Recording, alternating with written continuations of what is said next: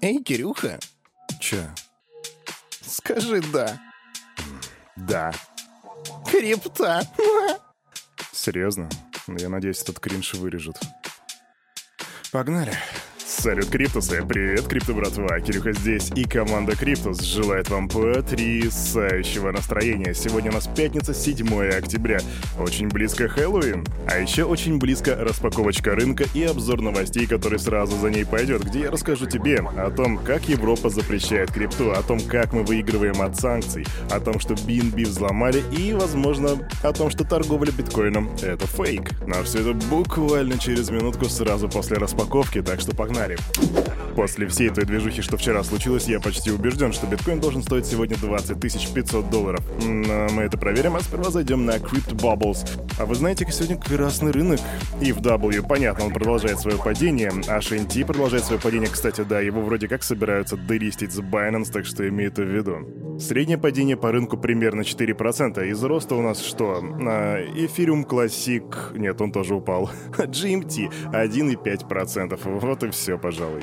Какая прелесть. Видимо, биткоин сегодня тоже будет ниже двадцаточки, но я ставку уже сделал. Да, 19 958 это стоимость биткоина на сегодня. Он потерял 2% своей стоимости. Эфириум 1353 доллара. Это 1,48% падения. Market Capitalization 956 миллиардов и доминация биткоина 40% ровно.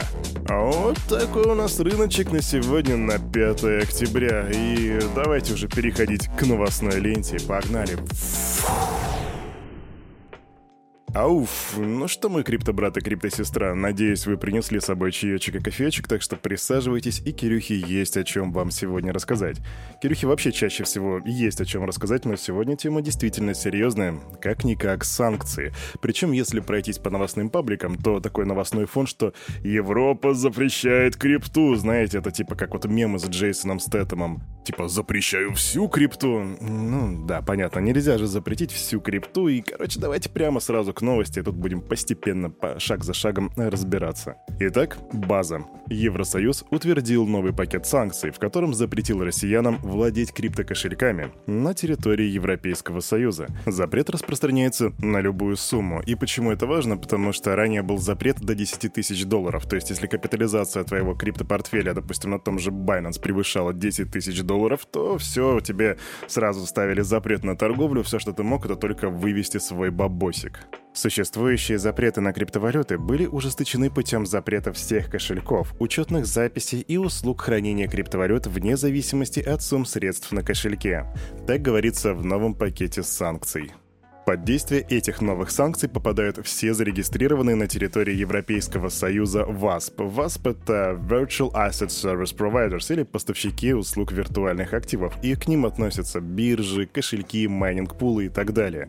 Так вот, для таких платформ соблюдение требований регуляторов — это обязательное условие для оказания услуг европейским пользователям. Многие биржи получили лицензии для работы в Европейском Союзе, и поэтому, скорее всего, будут вынуждены соблюдать новые санкции — Российским владельцам криптовалюты я бы рекомендовал задуматься о временном выводе своих средств с таких площадок. Так заявляет управляющий партнер GMT Legal Андрей Тугарин. Пока что мы не видим, чтобы крупные криптобиржи как-то отреагировали на этот пакет санкций, но Кирюха убежден, что это вопрос только времени. Binance, в свою очередь, скорее всего, будут немного буксовать, но потом введут опять же санкции. Не знаю, что будет на самом деле.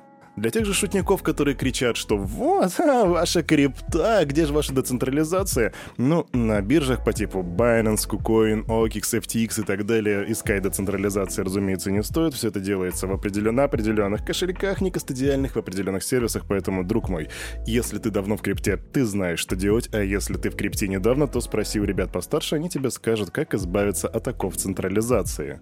Да-да, если у тебя есть вопросы, то не стесняйся задавать их в нашем Cryptus чат, там ребята тебе всегда помогут. Ну а пока ты сидишь и грустишь, ты не замечаешь, что мы на самом деле это только выигрываем, потому что новые санкции Евросоюза в отношении криптоактивов россиян будут только стимулировать в России развитие собственных блокчейн-технологий для оборота цифровых финансовых активов. Так считает глава Комитета Госдумы по финансовому рынку Анатолий Аксаков, которого я очень часто цитирую здесь в рамках Daily Digest. Похожие решения уже принимались раньше. закрыли официальные представительства своих криптобирж в России, но де-факто ничего не поменялось. Там же офис в виртуальном пространстве существует, не по какому-то адресу в Москве или Чебоксарах. Соответственно, пользоваться этим офисом могут люди, находясь в России, Китае или Америке. Так заявил председатель комитета. Знаете, я сейчас почему-то вспомнил вот эту фразу в Мавроде «Всем все платится, всем все платится, все нормально, да?» В общем, только выиграли. Кстати, любопытные факты. На фоне выхода новости о новых санкциях от Европейского Союза нативные токены децентрализованных криптокошельков подорожали. Да, например, Trust Wallet вырос на 8%, Atomic Wallet Coin вырос на 10%, Kever вырос на 7%, а XDeFi на 5%. Совпадение? Не думаю. Видимо, все начали думать, что сейчас россияне вот ломанутся покупать себе, не покупать, а перекладывать свои бабки в децентрализованное пространство. Кстати, если ты пользовался Binance или другой кастодиальной централизованной биржей, то напиши, с какой скоростью ты бежал для того, чтобы перенести свои бабосики, свои 100 долларов в децентрализованное пространство. А мы идем дальше. А тут, между прочим, под шумок в России начали выпускать первые цифровые финансовые активы, о которых мы говорили уже больше, видимо, года, что вот их выпустят, вот скоро все будет. Так вот, выпустили.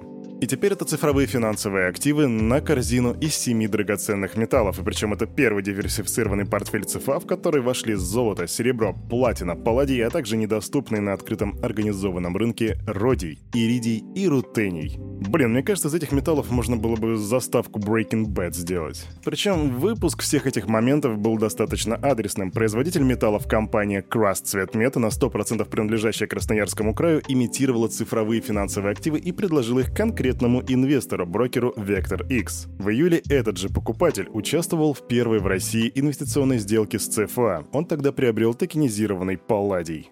Зашел однажды я в отделение Сбербанка, а там мужик стоял с корсиной с а, представителем банка и спорил «Где мой палладий? Куда вы дели мой палладий?» Блин, это так смешно было, по крайней мере, это так звучало. Я надеюсь, чувак нашел свой палладий. А ты имей в виду, что теперь, да, у нас есть а, цифровые финансовые активы в виде драгоценных металлов. Вот так вот. Быстро шикарная новость. Binance получили лицензию для работы в Казахстане. Совсем недавно я тебе рассказывал про то, что Binance и Казахстан подписали меморандум, а теперь биржа может предоставлять услуги в качестве оператора площадки для платформы цифровых активов и поставщика кастодиальных услуг в Международном финансовом центре Астана. Эта лицензия дает Binance в Казахстане статус регулируемой платформы с надежными средствами контроля соответствия и безопасности. Ребята, Казахстан, я рад за вас. Надеюсь, что и у нас когда-нибудь выглянет такое солнышко. Идем дальше. Пока вы спали, по крайней мере те из вас, которые живут по московскому времени, включая Кирюху, команда BNB Chain приостановила работу сети. И все это было на фоне взлома моста BSK Token Hub. Хакеры украли цифровые активы на сумму свыше 544 миллионов, то бишь полмиллиарда, брат мой. Это очень много. Однако успели вывести только 100 миллионов. Первоначальная оценка изъятых из БСК средств составляет от 100 до 110 миллионов. Однако благодаря действиям сообщества, а также наших внутренних и внешних партнеров по безопасности, около 7 миллионов уже заморожены. Так, говорите, говорится, так говорят представители Binance на Reddit. И тут два момента. Во-первых, что такое BSK Token Hub? Это такой внутренний просто кросс-чейн мост экосистемы BNB Chain. А второе, то что вроде бы сейчас, если посмотреть на BSK сканер, то сейчас блоки производятся и сеть работает. Слово по этому поводу даже взял генеральный директор Binance Чан Пенжао, и он сказал, что злоумышленники воспользовались эксплойтом, который привел к появлению дополнительных BNB, то бишь это вроде как двойные траты, что в принципе в блокчейне 2022 года достаточно редкое и странное явление. Что интересно, в RU-сегменте эта новость стала известна с примерно полвторого утра, и за все это время BNB токен не потерял более 4%. Я почему-то уверен, будь это взлом какого-нибудь XRP или, или FTX даже, да, то токен бы прям моментально бы полетел вниз, но, видимо, BNB это не касается. Апдейт по Доквону. Министерство иностранных дел Южной Кореи приказало основателю Терра вернуть паспорт в течение 14 дней, и если он этого не сделает, то документ будет аннулирован. Выходит, что Доквон 100% не приедет отдавать свой паспорт, и получается через 14 дней он станет просто человеком без паспорта. С одной стороны, стрёмно, с другой стороны, обладая таким количеством бабок, почему-то мне кажется, что у тебя давно уже будет второй или третий комплект паспортов на имя совсем других людей. А еще мне кажется, что вся эта история с беготней за До Квоном становится слишком затянутой. Это ж, блин, не Пабло Эскобар, come on, это ж просто, ну, чувак, и он какое-то время был доступен. Хотя и Пабло Эскобар был доступен. Короче, До Квон — это Пабло Эскобар от мира крипты. Идем дальше. Свыше половины суточного объема торгов биткоином в 2022 году поддельно. Так уверяют аналитики портала Bankless Times. Есть опасения, что большая часть суточных объемов торгов биткоином является подделкой. Это создает сомнения в легитимности бирж и достоверности данных. Так подчеркнул гендиректор портала Джонатан Мэри. Активы одновременно продаются и покупаются на одной и той же криптобирже, и зачастую это делают специализированные боты. Аналитики считают, что это делается для искусственного завышения объемов торгов, что привлекает новых клиентов и создает иллюзию популярности площадки. А вот тогда вот так не видали. Раньше такого мы не видали, и вот опять. Если ты, мой криптобрат или криптосестра, хочешь увидеть, как серьезно ребята манипулируют рынком, то рекомендую посмотреть наше видео из рубрики «Шифропанк», где мы рассказываем о том, как манипулируют ценой биткоина. И поверь, если ты раньше ничего не знал о манипулировании рынком, то, уйдя с этого видео, ты будешь думать, что... А хотя никаких спойлеров тебе не будет, иди и смотри. А на этом, на это утро у этого парня за вот этим микрофоном все. С вами, как всегда, был Кирюха и команда Криптус желает вам потрясающего настроения. Ну и, конечно же, помните, все, что здесь было сказано, это не финансовый совет и не финансовая рекомендация. Сделай собственный research, прокачивай финансовую грамотность и развивай критическое мышление. Мы с тобой увидимся в следующий понедельник. Понедельник.